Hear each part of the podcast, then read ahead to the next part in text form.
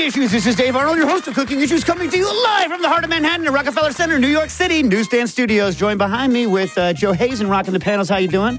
I'm doing well, man. Full house. Yeah, yeah. On the other side of the studio, we got John. How you doing? Doing great, thanks. Yeah? Yeah. Yeah. Uh, over there in Los Angeles, I think both in Los Angeles, we have uh, Nastasia the Hammer Lopez. How you doing?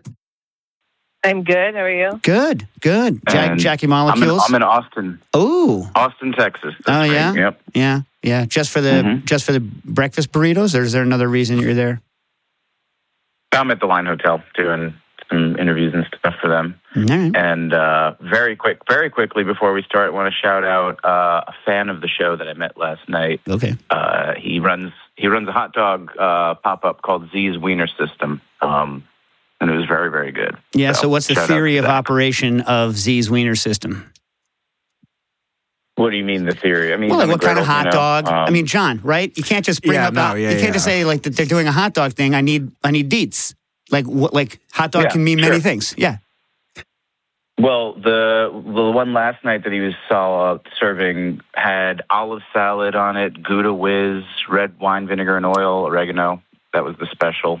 Um, it's really good. What's the base Very hot snappy. dog? Uh, I mean, Don't fail me, thing, I'm Jack. not like a big. I'm not a big hot dog guy. I so rarely have them. But, okay. um, what technique of cooking did they use? Are they on a griddle. griddling? Okay. Like uh, what colored outside or not colored outside? Blonde or like you know close to like Ripper? What, what are we looking at here? Well, Rippers would be fried, but you know what I'm saying. Like what what what does it look like? What does it feel like? Snap or no snap? It's uh, snap. Good snap. Okay. I love snap. Yeah, I, good snap. I, I do not appreciate an, a Good long dog. snapless dog. dog. Seven and a half inches, all beef. Mm.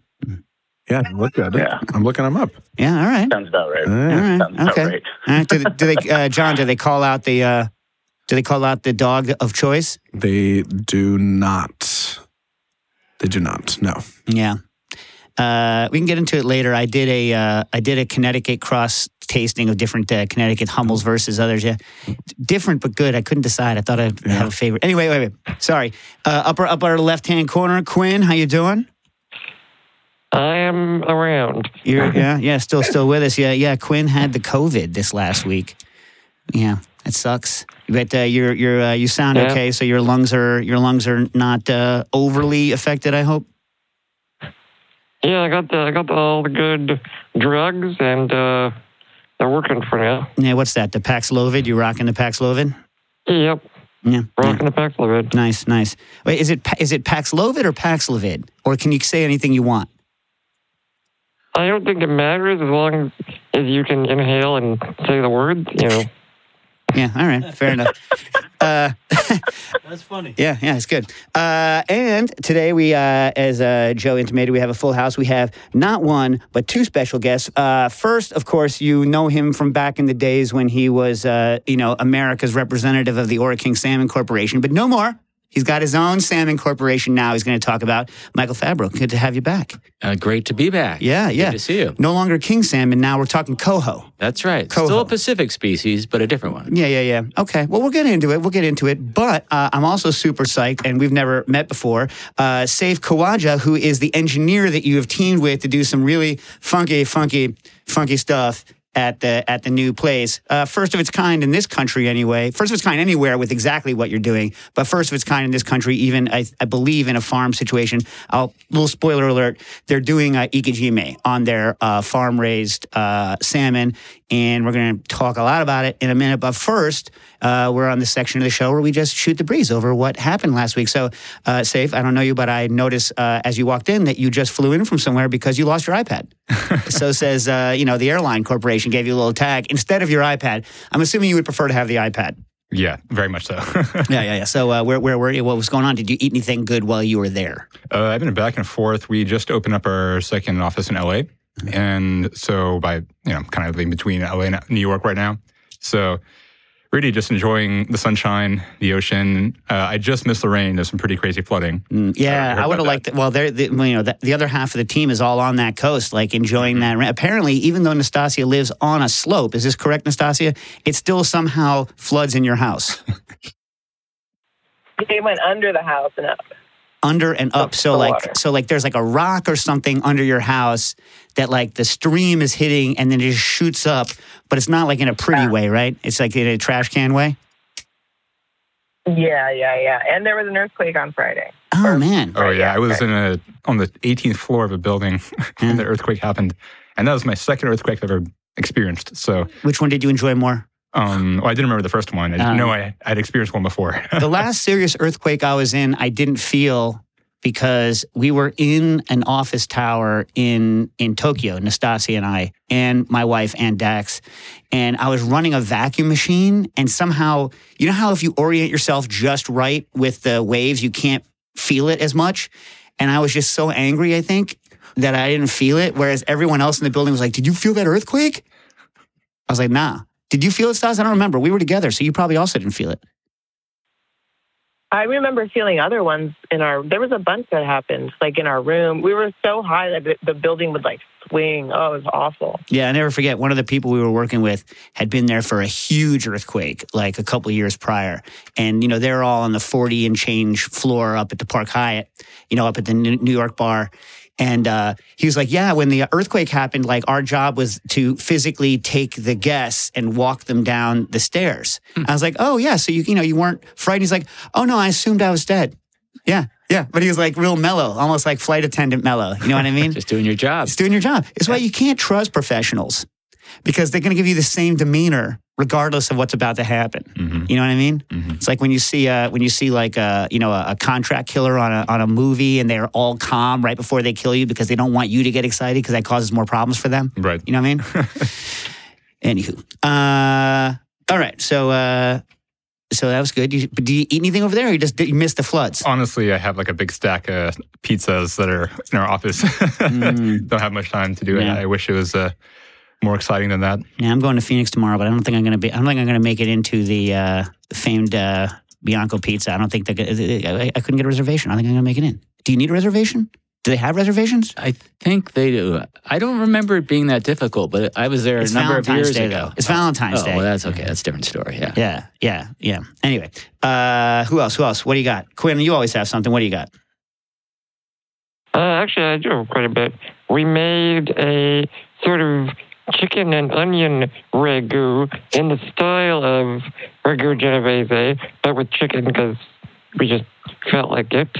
And I also used a mixture of white wine and a little bit of uh, Chinese style cooking wine. It's pretty good. Yeah. All right. So, like, not really Italian at all is what you're telling me. I'm just messing Well, with you, mean, Quinn. I'm just- still. that doesn't matter. It's fine. It's fine. It's fine. Uh, I wonder whether I did anything. I've been cooking a lot. I just can't remember whether I can't. Actually, it's so weird. Usually, I think before I come about what I, what I've been doing, and I can't think of it. I've been making a lot of oleosaccharides.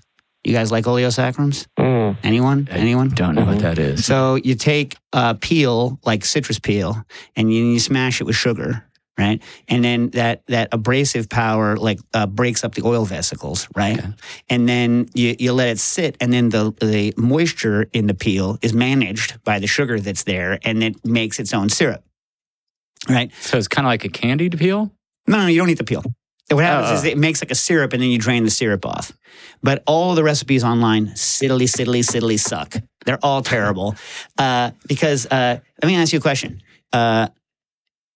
Why would you write a recipe that gives an amount of sugar per unit fruit? Right? Right? A grapefruit can be the size of a large orange. A grapefruit can be the size of a football. Right? Like, what, what is a grapefruit? You know what I mean? What is a lemon? You know what I'm saying? It'd be different if they're like, you get your number 50 lemons and it takes this. ma-" No, they don't do that. They're just like, to this many lemons. Well, what lemon do you use, you jerk? You moron? Idiot? You know what I mean? It's like, what the hell is this? And so, uh, you know, I've been doing some research and uh, it looks like peels are roughly 70, 70 to 77% moisture, right? But you can't get all of that back. And then some of the sugar is lost in the, in the, um, in the process, right? Because it stays, you know, it gets mashed into the peel, and then there's some talk cross back, back and forth, so you can't get all the sugar and the yield back. So The max, assuming that you can get a, you use like a superfine sugar, let's say, assuming that you can get a fully saturated 66% uh, syrup out of it, about the most that you can really get water wise out. It's about 60% weight of the peel in water. So, really, 1.2 times the weight of the peel is the maximum you can do and still get, you know, uh, without having to add extra liquid and get a, a you know a syrup out of it. But people are like, and really one to one's better. That's what I do. But like, because I don't want a 66 Brix. What the hell? What am I? What am I? Anyway, but the point being uh, that nobody writes that. For this many ounces to this many lemons. God, come on, grow up. Grow up.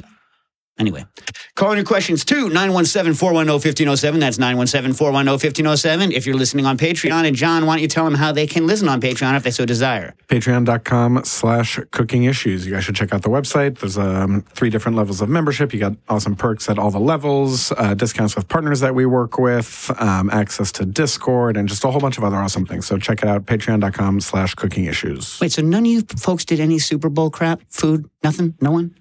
Uh, a little bit. Yeah. What? Oh, oh. Uh, we Uh, actually made boneless wings, like literal boneless Yeah, wings. yeah. It's a pain in the butt. Sucks. Done it. Yeah, Yeah. I mean, yeah. delicious. You get that, you know, the pleasure of eating them quickly and the displeasure of having to fabricate them all. Blows. Yeah, I mean, did you at least pre-cook, pull, and then and then do the fry off, or did you actually try to bone those suckers out when they're raw? God, God bless you if you did. No, we did. My aunt and my dad, we boned them out raw, sous vide, flash fried. What a pain in the butt. You know what's a lot easier, Quinn, going forward in your life? A lot Mm. easier is to make Mm. uh, is to make uh, drumstick balls.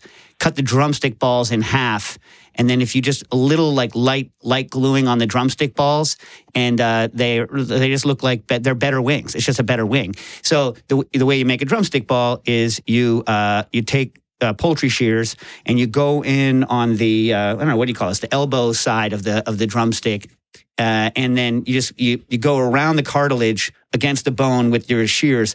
You go snap, snap, snap, snap, snap, like three or four times, like like boom, boom, boom, boom, boom, like you're cutting around, like like. But, but I can't speak it visually, but you can see it, right? You just you're going in along the bone and then rotating around, like a like a like a. Now the now the bone is free. Then you flip it around and you pull on the thing. You pull it on so that you're pulling it tight over the you know the part of the drumstick that you hold, and then snap. You cut off that that part of the bone, the you know the the the part that the people leave on the street to kill my dog. You know what I'm talking about? You cut off that thing, and then you just rip the whole bone out from the knuckle end, and all a lot of the tendons and stuff come out. And when that thing cooks, if you're not going to do wing style, when that thing cooks, it shrinks into a ball. Hence, we call them leg balls. They're delicious. You low temp those suckers you through, and you fry them, and you get these like they're almost like arancini looking mm. balls that are just drumstick without all that tendon. You know how much meat is wasted on the average drumstick when you give a drumstick to the average idiot. No offense, people, you're idiots at restaurants, and they take two bites and they leave all that meat on the drumstick, and then it's sitting there on the plate. I hate that. I understand it when it happens with turkey because the turkey is in, invariably like the meat just doesn't come off the bone. Nobody just wants to work that hard. It's like why do they sell those dang turkey things at, at Disney Disney X Y and Z, and they ne- don't take the tendons out, and you see a little kid with getting poked in the eye by a tendon, and of course they're not eating the whole turkey leg. You familiar with what I'm talking about? Yeah, Jacques Pepin uses his needle nose pliers to pull them out. turkey tendons. I, I Right? said this before on the show. I don't know, maybe, uh, but they used to have. So, like, if you when you're butchering the turkey, right? They used to have a machine where what it would do is, is it held the the the drumstick end of the turkey real tight. r- Real tight, then did a, a like a score around it, and then broke it off over a table, and you pulled the all of the tendons out through this tiny hole, but it only works if you do it when the feet are still attached because they leave all the tendons attached to the feet and then they just grab the feet real because it's real strong and then all the tendons and then they extrude it through a little hole that the meat can't get extruded through along with the bone. Genius. That's what the processors used to do. Mhm, yeah. They- they don't Butchers. anymore? No. And maybe it costs an extra one cent. And nobody cares. People stop caring about turkey meat. It's just a visual thing for a lot of people. Hmm. So you know, people's people are bad. People really they, s- they're terrible. Uh, Michael, you said you had something interesting you cooked uh, this week. Uh, not particularly interesting, just a, a little Super Bowl pregame meal. Mhm. So I'm from San Francisco originally, so I had a you know a rooting interest in the game.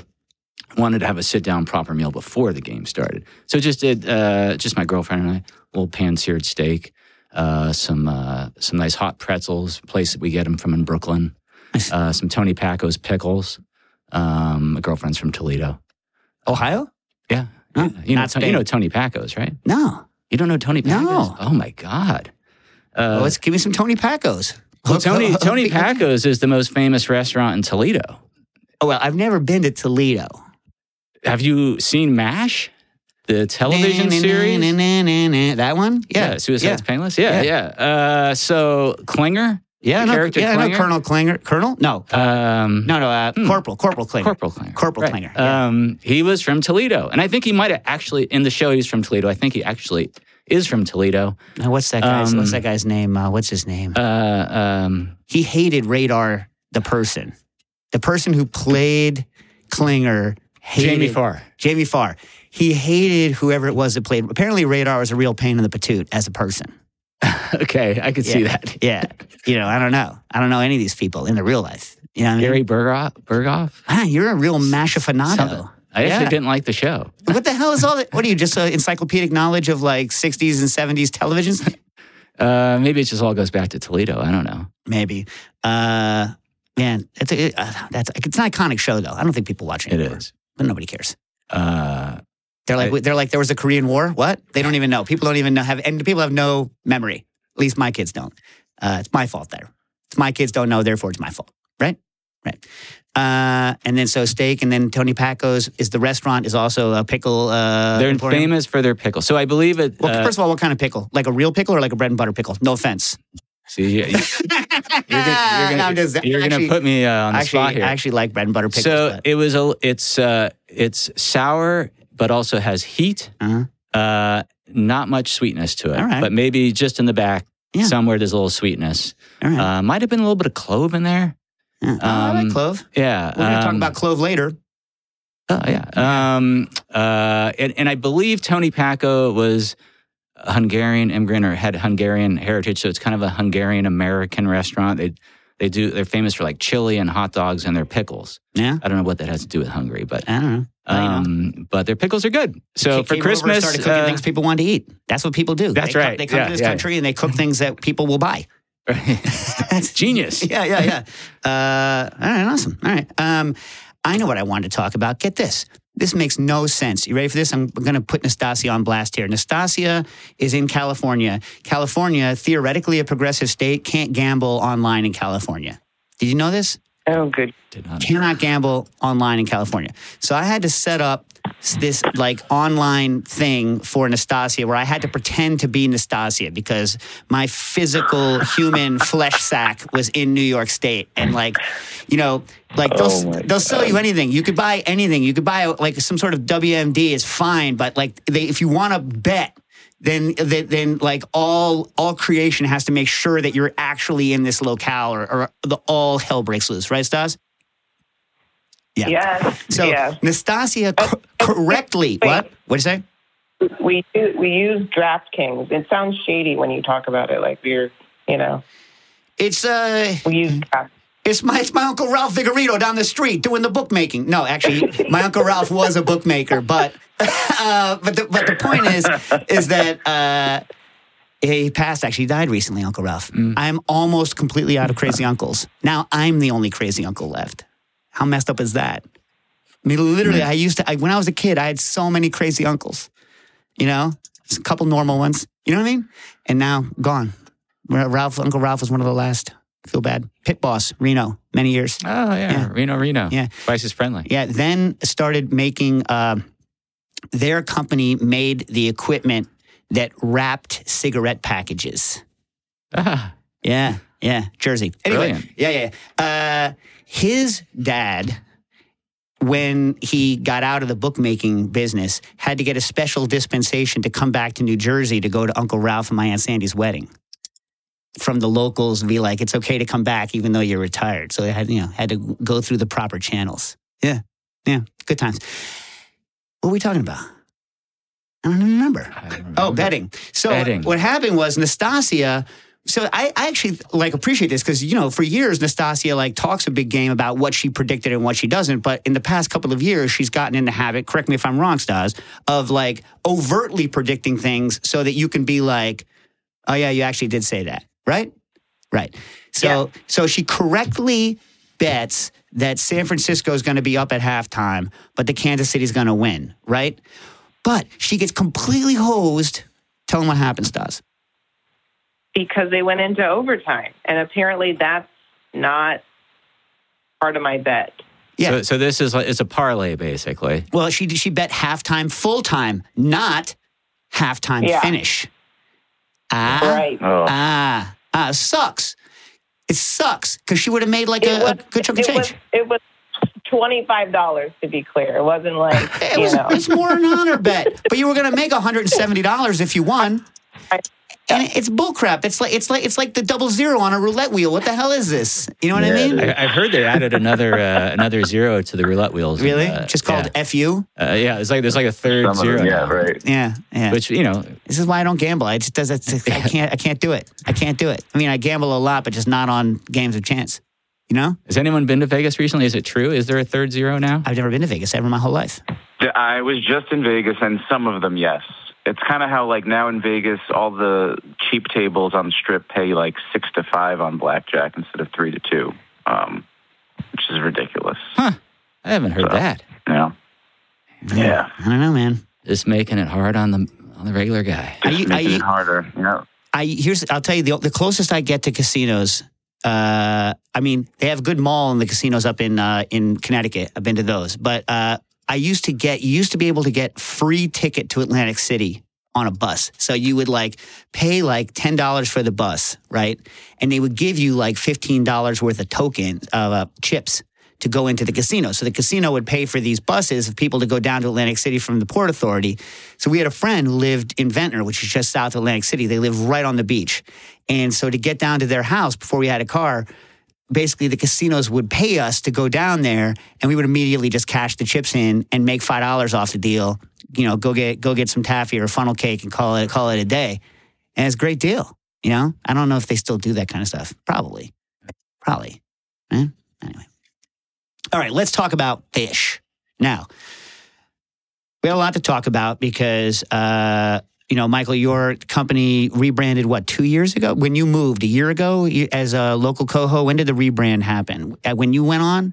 No, so um, local coho uh, as a company started probably about uh, five or six years ago now, um, and uh, um, it's just gone through some twists and turns along that way. I joined about two years ago, but they had already established local coho as as the brand right. that that they wanted to have. And in your your Megillah is inland recirculating aquaculture in upstate New York, right? That's absolutely right. So that's one piece of growing. Uh, I always mention freshwater also. Just I know we're going to get into it.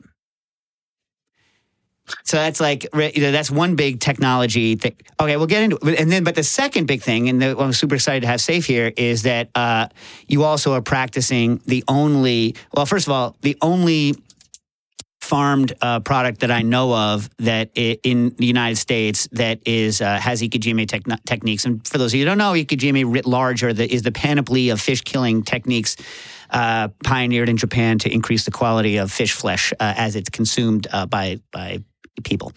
Uh, not only that, but maybe the first AI uh, ikejime machine ever, the first machine learning brain spike. That's what we like to think. Yeah. Yeah. well, wait, are there are there other people? Do you have like cage matches with people? No, no. I mean, maybe put the robots, you know, and get them head to head. But we're, I mean, I like to think we're the only one.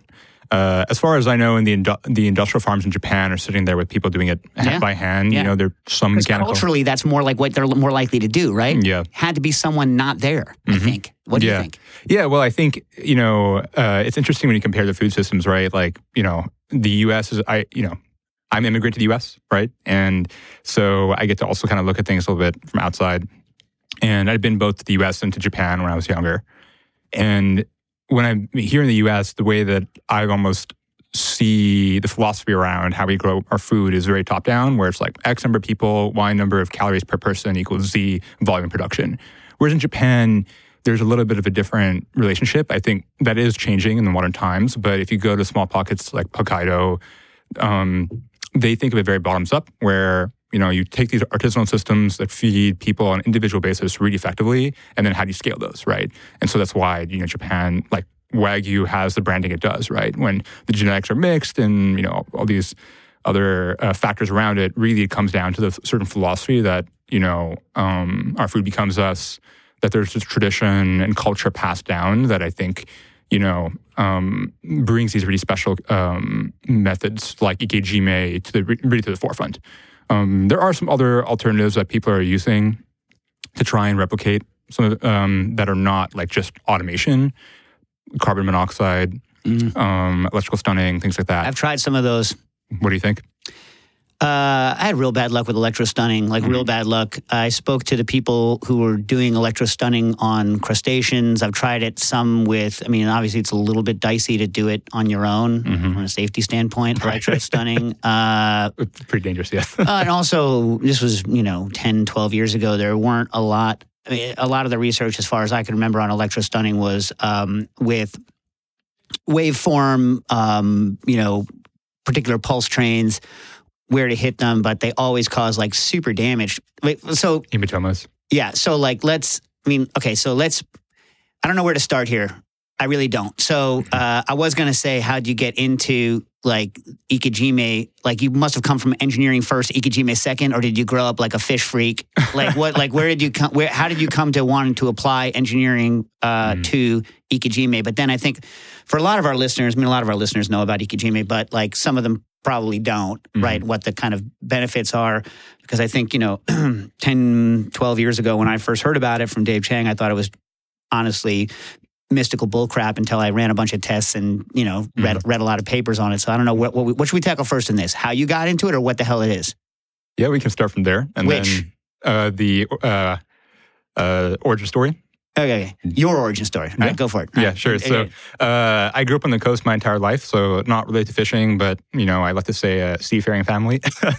uh, um, born in Canada, but then raised in Saudi Arabia and Jeddah, and then um, the UAE and Dubai, uh, which are you know actually most people think of Dubai as you know the oil, uh, you know, well actually technically it's Abu Dhabi, but I think of the UAE as very much like oil driven, but Dubai actually was started as a fishing port, and um, so it's on the coast. What's the main fish there? Um, it depends on which area. You know, actually, if you go and fish off of Fujairah, which is on the other side, you can go and get tuna. In Dubai, there's like sherry, which is kind of like a porgy. You know, um, and then And what do they eat it panned like a sardine? What do they do? yeah, it's almost it's always cooked um, and cooked the same day. Uh, you know, or at least a few days after, very rapidly. Like grill, more grill or more like, Like a whole pan, Yeah, like yeah, cooked. Yeah, yeah. yeah, So they'll normally gut it and then put things inside, and then just you know, um, serve the entire thing.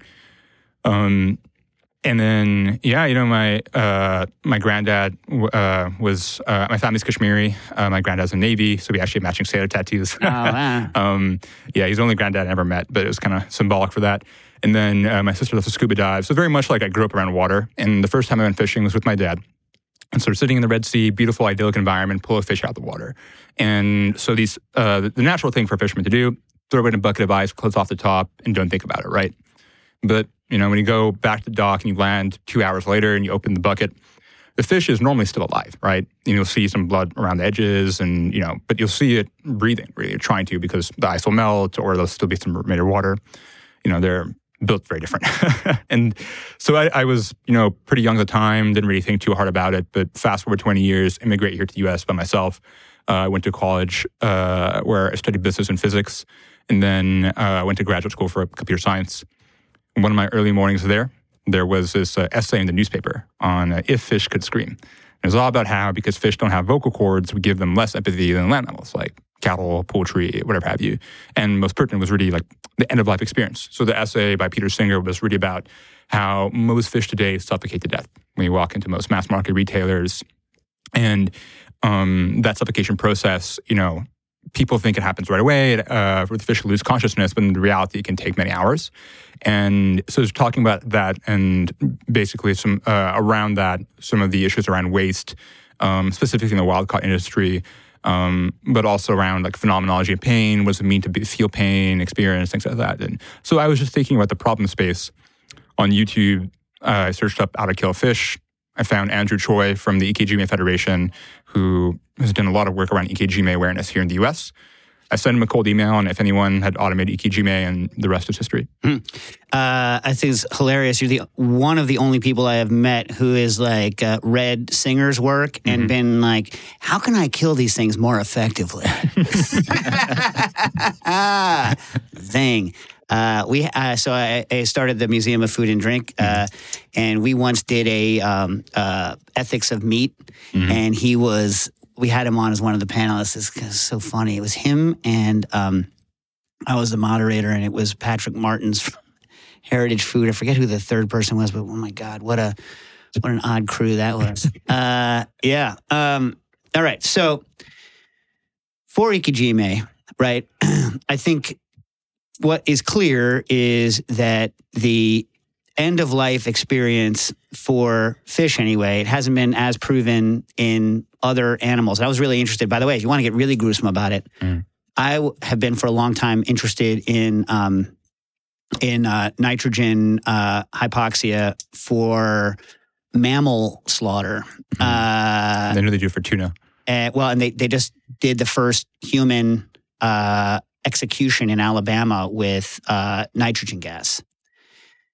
Yeah, yeah, uh, and. Uh, uh, not to get horribly gruesome, but I guess we're going to get horribly gruesome on it. The problem with it is that, I mean, like anyone who's done their research knows that in mammals, in mammals, right, uh, uh, excess, ni- like reducing oxygen below uh, life threshold and increasing nitrogen is a painless way to go, except that that's only if you don't know what's happening. So the person that they, and by the way, my personal, you know, whatever, neither here nor there. I just, I don't believe that the state should be in the business of killing people. I'm anti whatever. I just don't believe it's effective, whatever. That's me. Uh, it's not a political show. So I'm just talking about the mechanics of it. Right. But, uh, yeah. So the, the prisoner, you know, attempted to hold his breath.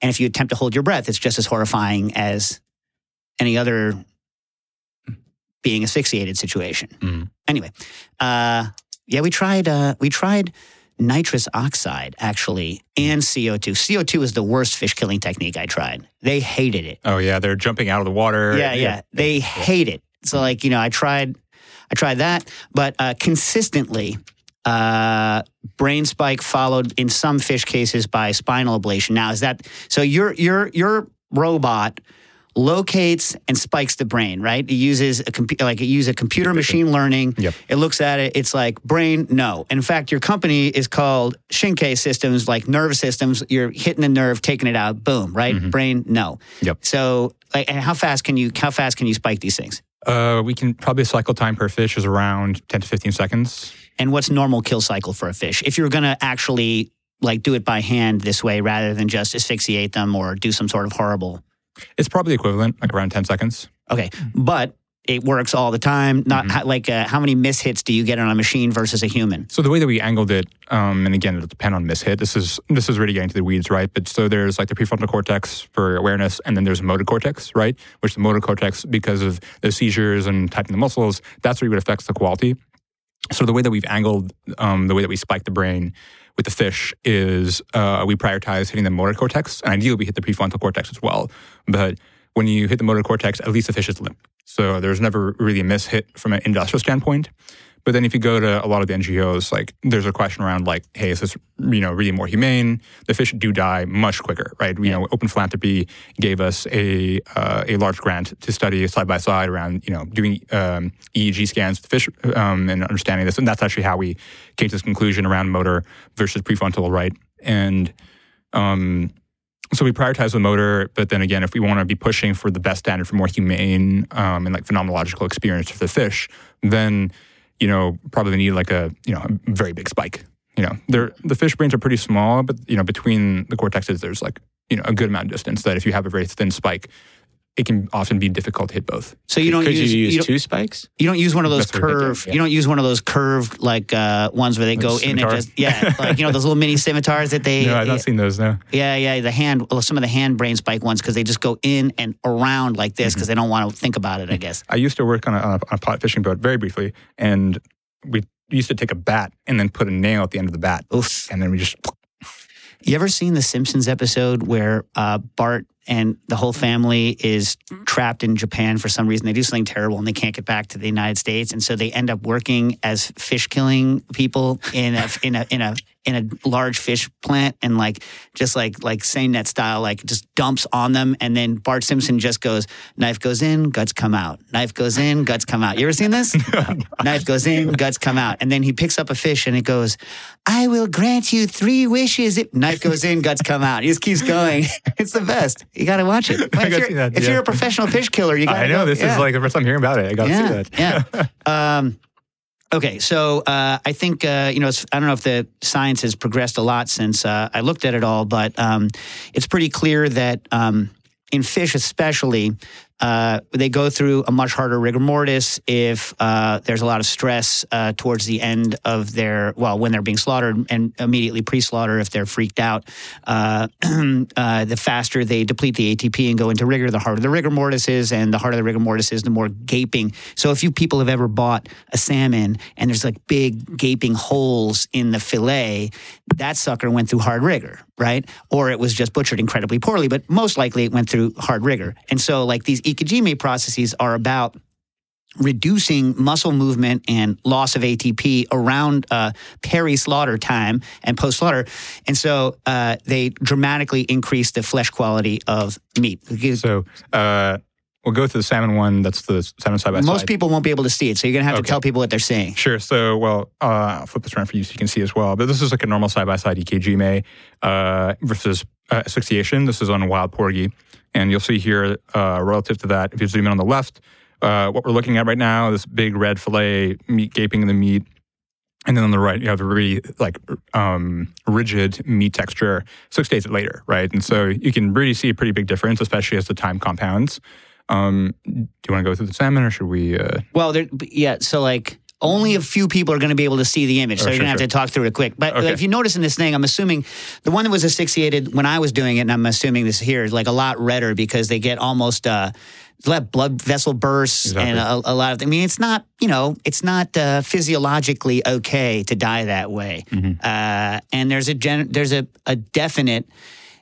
I would say almost 100% across the board, every test I've ever run, there's a definite difference between zero intervention, i.e., asphyxiation, and uh, proper ikejime. But even between head bludgeoning and Mhm. ikejime, there's a, a big difference. right. Um, have you done any tests of of uh, brain spike versus just? I know that you haven't automated it yet, but uh, versus spinal ablation. I don't know. uh, All the spinal ablation studies that I know are in larger fish like tuna, although.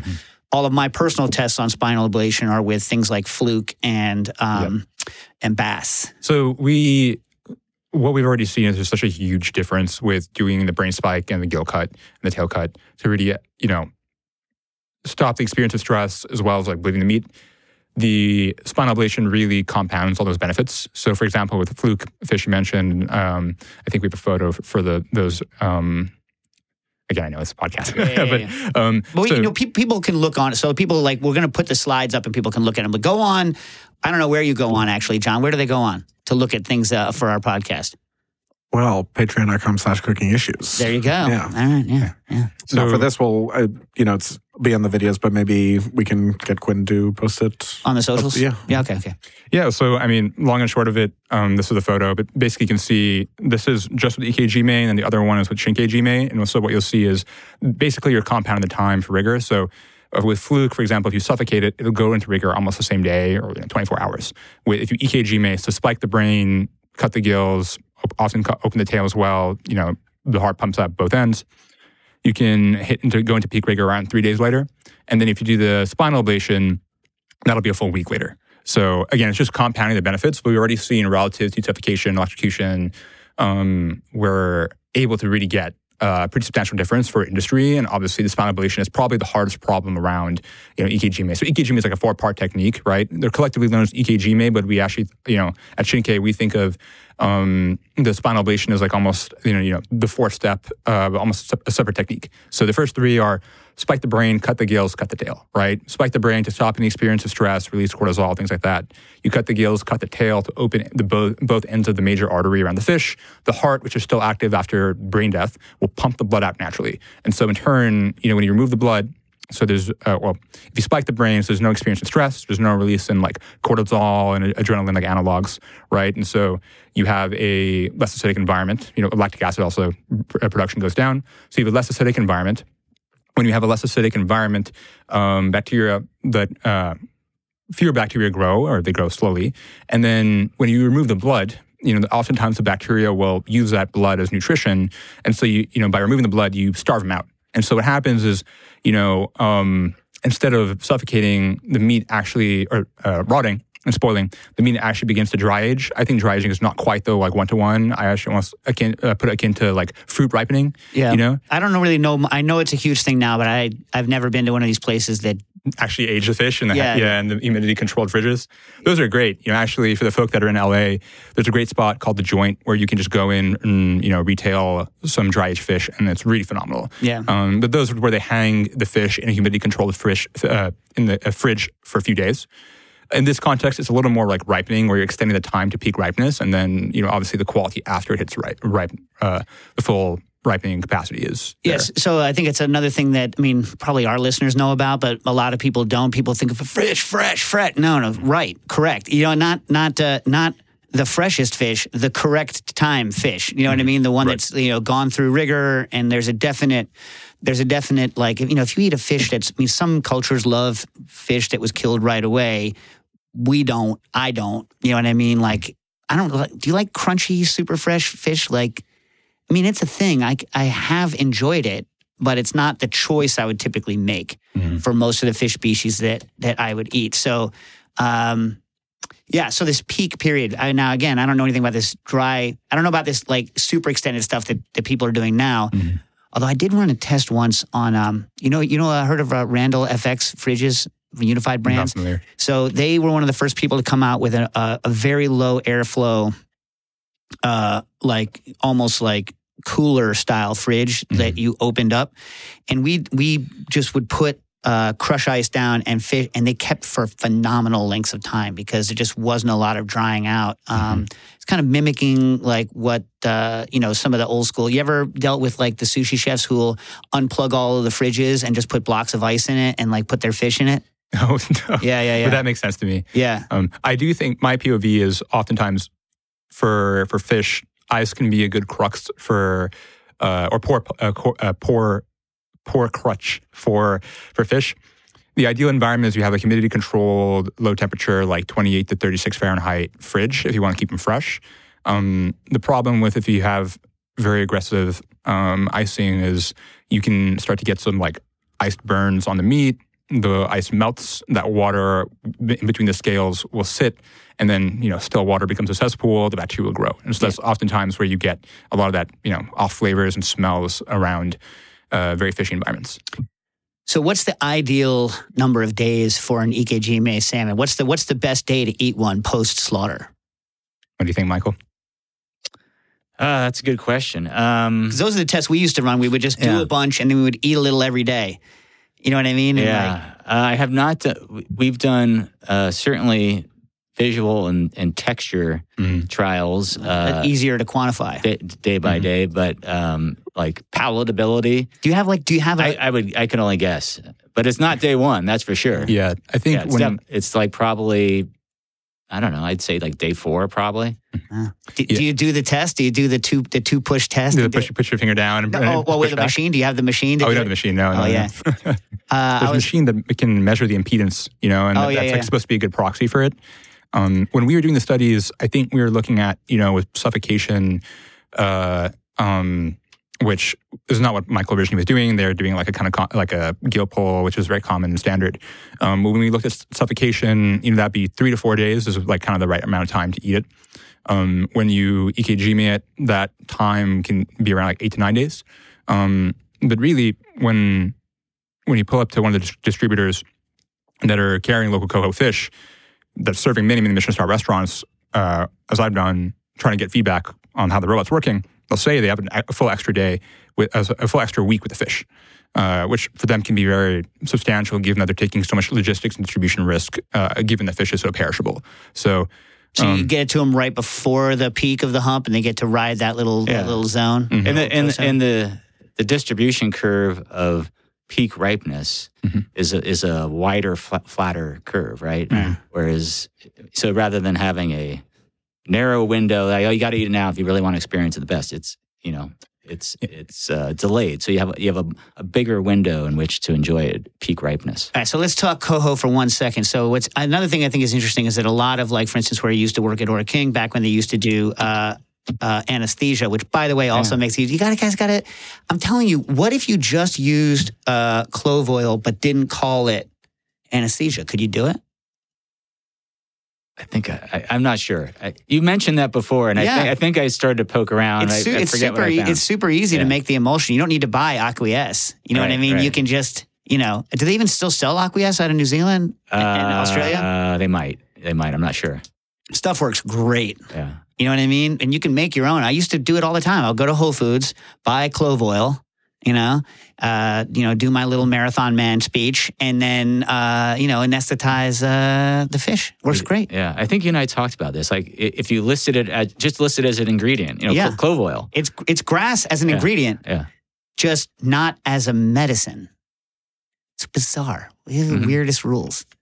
I'm telling you, man. And you also, I know you like the flavor. There is, by the way, people, slight flavor of clove, but it's good.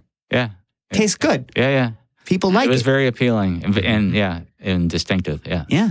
Just a little in the little in the background. I, you need to have your lawyers look at whether you can do it as long as you don't call it anesthesia. Don't make any claims. If you don't claim that it's anesthesia, if you don't make a benefit claim that you're performing anesthesia, then, and it's not that expensive, right? I mean, I don't know how, how it would fit into the, um, you'd have to, I don't know what your pre slaughter tanks are like, but you know what I mean? It's like, uh, I don't know. Yeah, it's the rules you'd have to, but it definitely makes a difference, hmm you know? Yeah. Yeah. Yeah. Interesting. and you could be the only people doing that too. And it does actually increase welfare for sure. I mean, I can't prove it because you can't prove what a fish thinks, but they're, you know, they act much more mellow. They're like, Yeah. Visually, it's like they're just everything's okay, dude. Yeah. you, like we're all good here. you, you, so when you pick up a fish and you're going to do the spike on it, right? You're going to do the kill and the spike. Like you, you have to be like pretty, like you have to be calm and assertive. Otherwise the fish is going to freak out, right? You're- Right? Say if you, Yeah, you're yeah. telling me, yeah, yeah, right. so you need to have a certain sort of mindset as the fish killer. And still you're going to have some times when you mess up, especially like the worst we did, uh, we did, uh, tautog, black, black. Mhm. Oh my God. Like, oh my God. Like nightmare. fish, though. Yeah, yeah, but not fun to t- try to. Like- Yeah. Anyway, if you're a, a worthless person like myself and don't do it every day, you know what I mean. That takes a lot of skill. Yeah. Anywho, uh, but when they're on when they're on that clove oil, man, they're just like, all right, hmm okay. You never lose a clove oil fish off the table. Does not happen. You Mhm. know what I mean? Maybe Yeah. make it easier for a computer to. Although it sounds like your computer can hit it pretty good.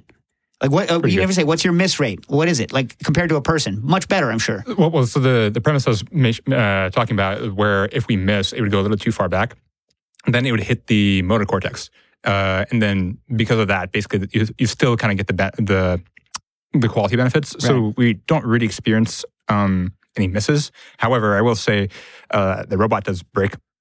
when, uh, particularly in startup when it's like calibrating, um, that uh, especially earlier on when we first deployed it. Now we, we kind of have things rocking and rolling where you know we can do hundreds of fish an hour. But Do you have a two hands free so that your hand doesn't get spiked? well, as long as actually it's it's like a it's almost, almost like a like a big box, Yeah. and then it's, uh, the important thing right now is you put the fish in head first, um, any orientation, and then the fixturing system we designed is kind of like you know size agnostic and species agnostic, so it kind of wraps around the animal. The um, But it, like it closes in almost like like a custom sluice. yeah, like a Yeah. sorry, Yeah. All right. No, no one can see my hands, but you kind of we're kind of like suctioning around the fish. All right. Yeah, Yeah. Yeah. And uh, it's gra- it's gravity fed. and gravity fed as well. Yeah, yes, it's gravity fed from a, a funnel basically, and then it reaches its um, Ikejime point, right and yeah, there's a nose plate that stops it. now, your original one was on a was actually on a boat, which seems like a bigger pain in the butt. But they probably don't require you to have as fast a throughput as you would on land, right? Yeah, very very different robot. That was like uh, you know six by six feet, um, tall, kind of like a 3D printer, which was the original idea I mocked up in my dorm room, but with a water jet.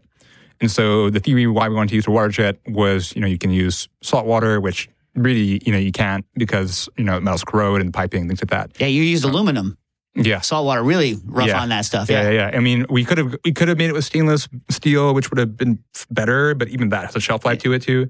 So, um, uh, and then the fixturing system was much more manual than it was today. So we reverted back to um, uh, a mechanical based system, which we've had much more success with. You know, Shoom, shoom, shoom. How how often do you have to replace that? I mean, is a spike pretty much a a lifetime McGilla? I mean, like, I, uh, probably about a month of operations. then you, Yeah, but we we leave um, you know all the items for Michael's team. We've got replacement spikes. Yeah. Yeah, yeah, yeah, yeah. nice. Uh, so uh, another uh, thing I thought was interesting about this is that you know, for those of you that don't know, coho is a relatively small salmon, right? And so usually, like um, these techniques, in when they're done industrially or, or commercially, are done on larger, high value fish where there's less. You know, a, a single operation is over a larger quantity of fish, meat. Uh, and so it's, you know, I mean, obviously, uh, you know, at whatever they call it, Tsukiji now, like they're doing, you know, these techniques on smaller fish constantly, but not on a commercial slash industrial scale. So it's interesting that you're bringing it using the uh, the automation allows you to bring it to a smaller fish species than let's say tuna or one of the larger salmon. Well, the end goal for the robot is we're about three something seconds uh, per fish in the in one lane, and then of course the multi-lane system. So the intention is that we have many lanes, each one running about a thousand fish an hour. So then you can just stack them all together if they're modular, and in turn you can really reach those industrial throughputs. Because 250 is, you know, I think okay, uh, manageable for you know medium sized, maybe smaller farm. But when you're going to like you know these guys are doing like hundreds of millions of fish, you know, every year, it's um, for that you do need like faster throughput. This is one reason we've been Shinkei and Local Coho has been a good partnership. Is we're both The right size for each other. yeah we're both the right size. yeah we're both Exactly. you know young small Uh-huh. uh, startup companies. Uh, we're not harvesting you know millions or even thousands of fish every week. It's a pretty small number. Um, uh, we deployed their 2.0 uh, Shinkei system, and they're working on their 4.0. So it's like we're kind of What happened to three? kinda Why do you growing- and three? kinda growing and together. three, yeah. Yeah. Um, Spike goes in, brain comes out. Spike goes in, brain comes out. All right, uh, Michael. I think most of these questions are are for you. So Jacob P writes in. Um, I think uh, RAS, which is recirculating uh, aquaculture system, uh, systems are an important piece of fixing the largely unsustainable seafood industry. Here are my questions uh, for Michael and Saif. Why focus on coho over other species such as uh, Chinook slash king, sockeye, or rainbow trout? One. Uh, and since you are focusing on uh, recirculation, have you looked at integrating this with hydroponics to create an aquaponics system to take advantage of the full nitrogen cycle? And I guess the answer is, what do you do with all your extra nitrogen? I'm assuming you have biofilters coming out of your your ears. Um, and uh, are you able? And I'm curious about this to share your feed conversion ratio. Uh, off uh, off of what you like, you know, for, for those of you that don't know, like classic, like people think people want to know is inputs versus outputs. One of the main inputs is food. Obviously, there's other inputs in a recirculating system like uh, electricity and all these other things. But you want to take a take some brain stabs at these. Yeah, yeah, yeah. Um, so the first one was species choice, I think, right? Yeah. So uh, we chose coho for a few different reasons. Uh, one, it's a salmon that does well in fresh water, so that is important. We wanted a species that thrived, or you know, could live a, a healthy, full life cycle in fresh water. Kings also do well in fresh water, by the way. Um, I know some of the old auras were all fresh, right? And some yeah, like you've mixed. heard you've heard of the Tyee or Yeah. King Tyee, which is like their um Big- you know, big su- ol'. su- super luxury, you know, uh, thirty pound plus salmon. Those are all grown in fresh water. Uh, so uh, so certain salmon do well in freshwater. Cohos do well. Uh, cohos also have a relatively um, compared to some other salmon quicker life cycle. But how old's how old's a harvested? Uh, it should be about 18 months versus, you know, up to say 36 for an Atlantic salmon. And I kind of forget what the Ora Kings, I think they were about 30 months. So 18, you know, that's a shorter life cycle. So there's some like kind of commercial and economic benefits to that. Um, uh, uh, and they taste good. Like cohos are well respected salmon. There's basically three, I consider three premium Pacific species that people really seem to like: kings, sockeyes, and cohos. Uh, we we definitely wanted to avoid the Atlantic salmon as a species because that's really the the, the commodity player Yeah. in the salmon market. It's not really the fish's fault, though. It's not the fish's fault. You're right. Um, but we you know we're trying to be a little more of a. Um, What about chum? It's More- got such a bad name. No one's going to want to eat chum. It's, yeah, they got a name problem. you know, the old CEO at uh, New Zealand King Salmon, he used to like, he'd be like, "Thank God it's called King." yeah, right? yeah, Yeah, yeah. it's like my marketing is done for me. Yeah. what are you eating? Chum. Yeah, anyway. Yeah, so, all right.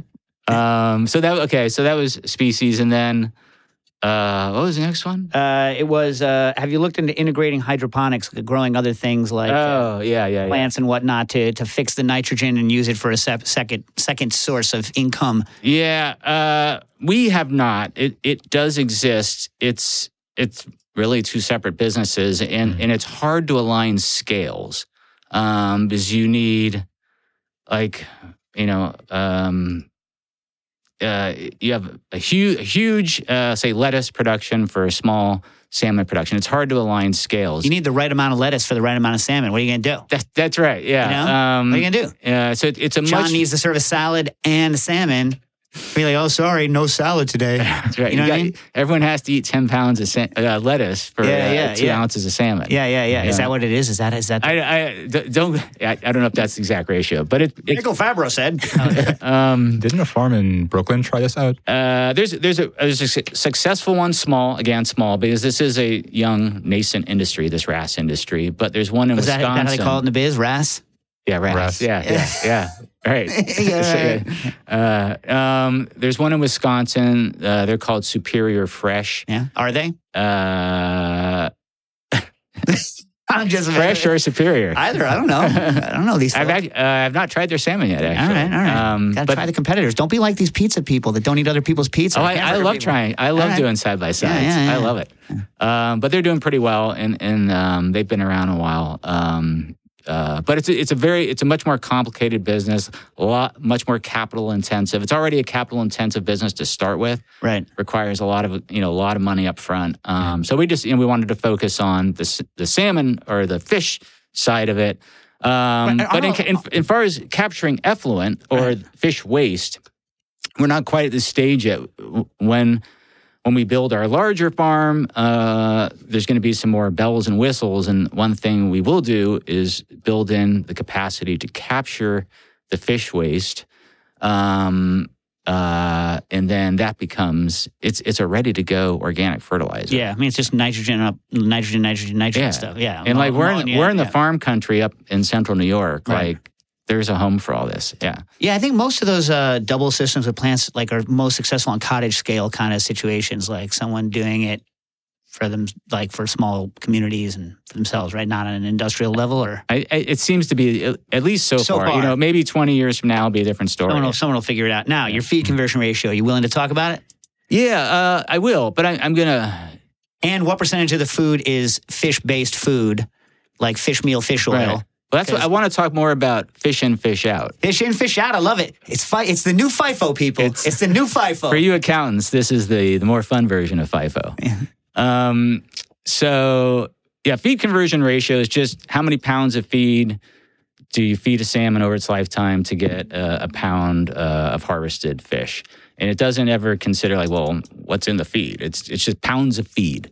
Um, so it's it's an inter- it's an important metric for the producer, particularly because it has commercial implications, like you know, Yeah, and a lot of sustainability people are worried about growing one plant to feed if, if it's not fish based, if it's plant based, right? They're interested in like, you know, why are you growing a billion pounds of whatever to make a cow, right? So Yeah. they do care about non fish based inputs, but I think in your business, fish inputs are the big whoop. That's the big one, right? So, like, you know, if you're going to farm fish, you, you know, gotta kill, it fi- gotta seems- kill fish to grow it fish, baby. seems kind of counterintuitive if you're going to grow 10 pounds of fish to go use 100 pounds of wild fish, Right. right? So what's the number? Because I only have two minutes left. They're gonna rip Our number is zero. you zero fish. Zero. So where are you getting the oils from? Because they don't make their own. Like, what Uh, are you algae feeding? oil. Algae oil. Algae oil. Yeah. And who's growing the algae oil? Uh, Veramaris. Nice. So so zero, and then so how many pounds of stuff does it take? Just so people know, is it like is it like I know like chicken's like under two. Is it like twenty or is it? Oh, like, FCR. Yeah. Uh, you know, we haven't hit we haven't hit our target growth curve yet. So we're supposed to grow them in 18 months. It's been taking longer. So our FCRs are kind of out of whack. Right. Like we want. But what should it be? What's the It good should- target? Ah, geez. It- I think it's like 1.5. Oh, good. Yeah. Good. Yeah. Uh, and uh, a lot of people are worried about the, one of the things people worry about is uh, inputs of things like electricity and whatnot. Um, you're, you're recirculating the water, but uh, I'm, I'm assuming there's ways to ameliorate that. But before we go, I want to talk about geosmin and uh, other taint stuff. How do you prevent that stuff from getting into your systems and putting taint in? And also, because we're going to rip me off the air here, is that freshwater versus saltwater with the free amino acids in the fish getting the flavor profile? Have you ever considered going brackish, or is it just technologically too difficult to do recirculating inland brackish uh, system? Yeah, a lot of questions. Uh, off flavors like geosmin, um, it exists in recirculating freshwater systems. You need to have a finishing stage. So we have a finishing pool or finishing tank where the fish will live for a week. They'll go off feed, and then we have some technology that basically, um, uh, through oxidation, is killing. I hear you can ozone the hell out of the, the water as it goes through, right? Yeah, yeah, and so that's removing the geosmin and the two MIB. Yeah. Um, methyl, was it methyl iso Uh, I had to write it down. something? Uh, methyl iso, I forget. Something. Yeah. Yeah, yeah. Yeah, um, yeah. So that and that and that works. Like uh, the fish quality is really good. You don't get any off flavors if you do this well, you, and, and you get you know uh, c- clean, mild, uh, but also savory. Yeah. What about what about uh, what about brackish? Is no one do, no one's going to do br- brackish? too Uh, complicated. I, I think it would be difficult. It, yeah, it sounds like it's complicated from uh, water filtration and, and maintaining fish appetite. Um, because we find that the more clean and pure and less particles are in the water, the fish eat better. Um, and again, you want them to eat because you want them to grow. Um, uh, do you hand feed or do you have some sort of computer to make sure that they're eating all the crap? uh, it's we have a there's a little like um, I saw a picture of someone going whoof and throwing some food in. uh, that's like for a show and tell. Hey, look at you know, look at the fish. Uh, it's pretty automated, right? Come, they'll come to the surface and they'll eat. But yeah, it's automated. There's um, feeders above each uh, tank, and it's on a uh, timer, and you kind of adjust. You're always adjusting, you know, um, to try to get the right feed and match their appetite levels. Uh, seasonality is another thing that impacts feed. All right. Well, listen, we're going to put some of these things up on our socials. Uh, Michael Fabbro and uh, Saif Khawaja, thanks for coming on and talking about killing fish and growing fish uh, and the new movement towards RAS aquaculture, which uh, right. we appreciate. Obviously, there's more to talk about. Maybe we'll have you back sometime. Uh, on the way out, do I have two seconds, uh, Joe? Quick. All right. Kevin McHugh wants to know Is there a way to deacidulate a juice so as to make a lemon thing with no acid? You can get very, very mild uh, sodium hydroxide lye solutions. You can pre buy them to known molarities. And maybe Quinn can put a, I'll put a calculator for you of how much to add to X amount of lemon juice to neutralize it. But let me tell you in advance, it tastes bad. When you neutralize wines, they taste terrible. When you neutralize juice, they taste real bad. Thanks for coming on, guys. Thank you for having us. Yeah, Thanks a lot. Appreciate yeah. it. yeah. yeah.